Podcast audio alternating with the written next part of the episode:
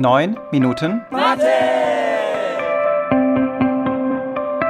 Willkommen zu deinem 9 Minuten Mathe Podcast. Mathe aus der Schule für deine Ohren. Mein Name ist Sunor Kasa, ich bin Mathelehrer in Stuttgart. Dieser Podcast kann dir dabei helfen, Dinge, die du in der Schule gelernt hast, besser zu verstehen. Zwischendrin kommt immer mal wieder eine Frage und ein folgender Sound. Du kannst dann gerne auf Pause drücken und mal versuchen, die Frage für dich zu beantworten. Und danach kommt auch schon die Auflösung. Und jetzt kann's losgehen. Unser Thema heute: Testen von Hypothesen. Hui, ein ganz schön anspruchsvolles Thema.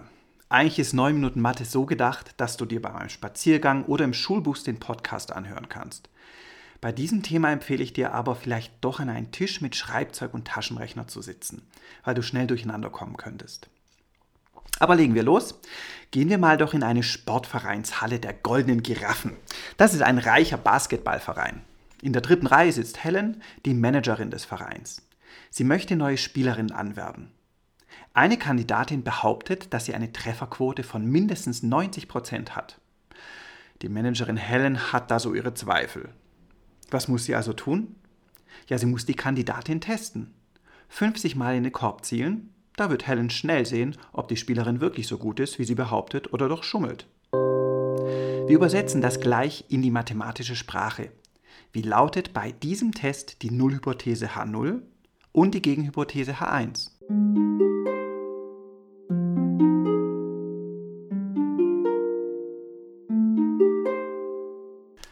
Das einzige sinnvolle Ziel eines Hypothesentests ist es, die Nullhypothese abzulehnen.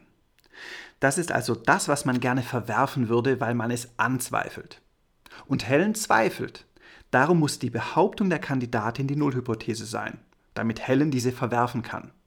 H0 lautet klein p größer gleich 0,9. Die Gegenhypothese ist dann der Zweifel. H1 lautet dann klein p kleiner 0,9. Die Zufallsgröße x ist dann binomial verteilt mit n gleich 50. Wir führen das Bernoulli-Experiment ja 50 mal durch. Und klein p gleich 0,9. Das ist im Grenzfall die Trefferwahrscheinlichkeit von H0. Bei einem Hypothesentest stehen eigentlich immer zwei verschiedene Trefferwahrscheinlichkeiten zur Auswahl. Also zwei verschiedene Histogramme. Das sind diese glockenförmigen Stabdiagramme, bei denen für jede Trefferzahl k die zugehörige Wahrscheinlichkeit p von x gleich k abgebildet ist. Ein Histogramm mit dem kleinen p von h0 und ein Histogramm mit dem kleinen p von h1. Da wir aber das klein p von h1 nicht kennen, wir wissen ja nur, dass es kleiner als 0,9 ist, können wir das nicht genau zeichnen. Wir wissen nur, in welche Richtung die Glockenform verschoben ist im Vergleich zum Histogramm von H0. Aber zurück zum Basketball. 90% von 50 Würfen sind 45. Aber was tun, wenn die Kandidatin jetzt nur 44 Mal trifft? Immerhin könnte sie beim Auswahlverfahren ja auch aufgeregter sein als sonst und etwas öfter daneben treffen, obwohl sie eigentlich eine super Basketballerin ist. Helen denkt sich darum, Falls ich eine super Spielerin vor mir habe, will ich das Risiko möglichst klein halten, dass sie mir durch die Lappen geht, nur weil sie eine kurze Pechsträhne hat und zu selten trifft. Dieses Risiko will ich daher unter 5% halten. Übersetze das mal in die mathematische Sprache.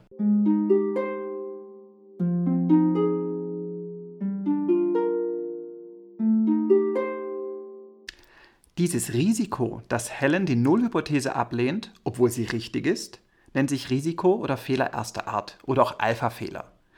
Der soll kleiner als 5% sein. Das ist das Signifikanzniveau Alpha. Jetzt musst du nur noch entscheiden, ob der Test links- oder rechtsseitig ist.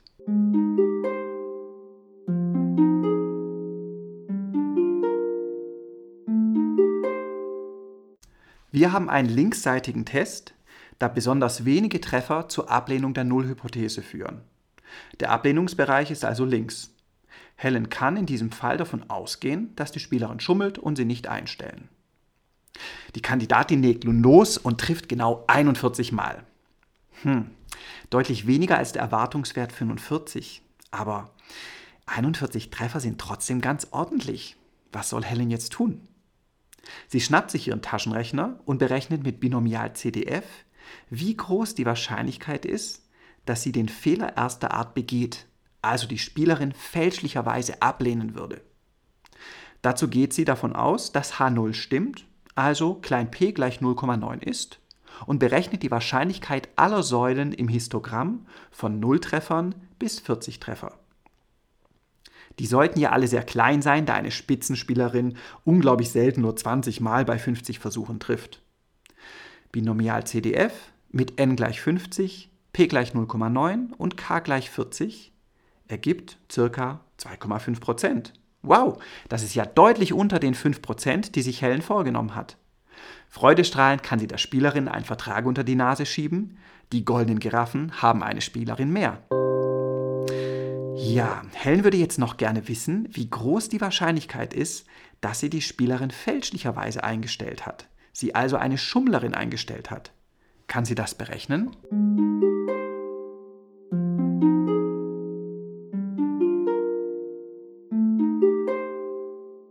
Nein. Und genau das ist das Vertragte daran. Das ist das Risiko oder der Fehler zweiter Art oder auch Beta-Fehler genannt. Dazu benötigen wir die Trefferwahrscheinlichkeit klein p der Gegenhypothese H1. Die kennen wir aber nicht.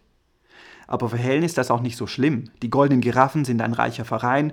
Wenn da mal aus Versehen eine schlechte Spielerin eingestellt wurde, sitzt sie halt öfter auf der Ersatzbank. Es gibt ja noch genug andere. Jetzt fragst du dich wahrscheinlich, warum wird hier immer vom reichen Verein gesprochen? Spielen wir dazu mal das gleiche Szenario mit einem armen Verein durch, nämlich die blechernen Biber. Erwin ist der Manager und hat wirklich nur ganz, ganz wenig Geld zur Verfügung. Überlege dir, welches Risiko er möglichst vermeiden möchte.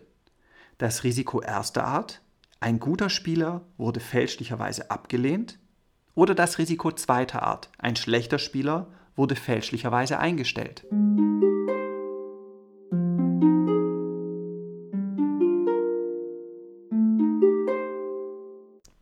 Erwin hat nur Kohle für einen einzigen neu angestellten Spieler. Daher sollte dieser auf jeden Fall ein Superspieler sein.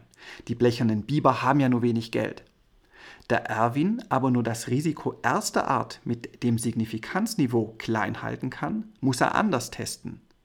Kleine Erinnerung, das Risiko erster Art bedeutet, H0 stimmt, wird aber trotzdem abgelehnt. Wie muss nun Erwins Nullhypothese und Gegenhypothese aussehen?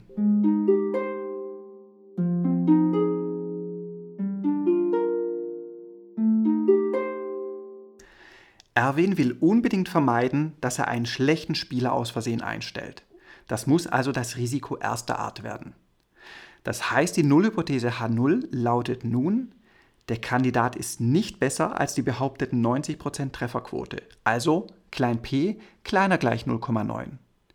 Die Gegenhypothese H1 lautet klein p größer 0,9. Erwin muss jetzt also rechtzeitig testen.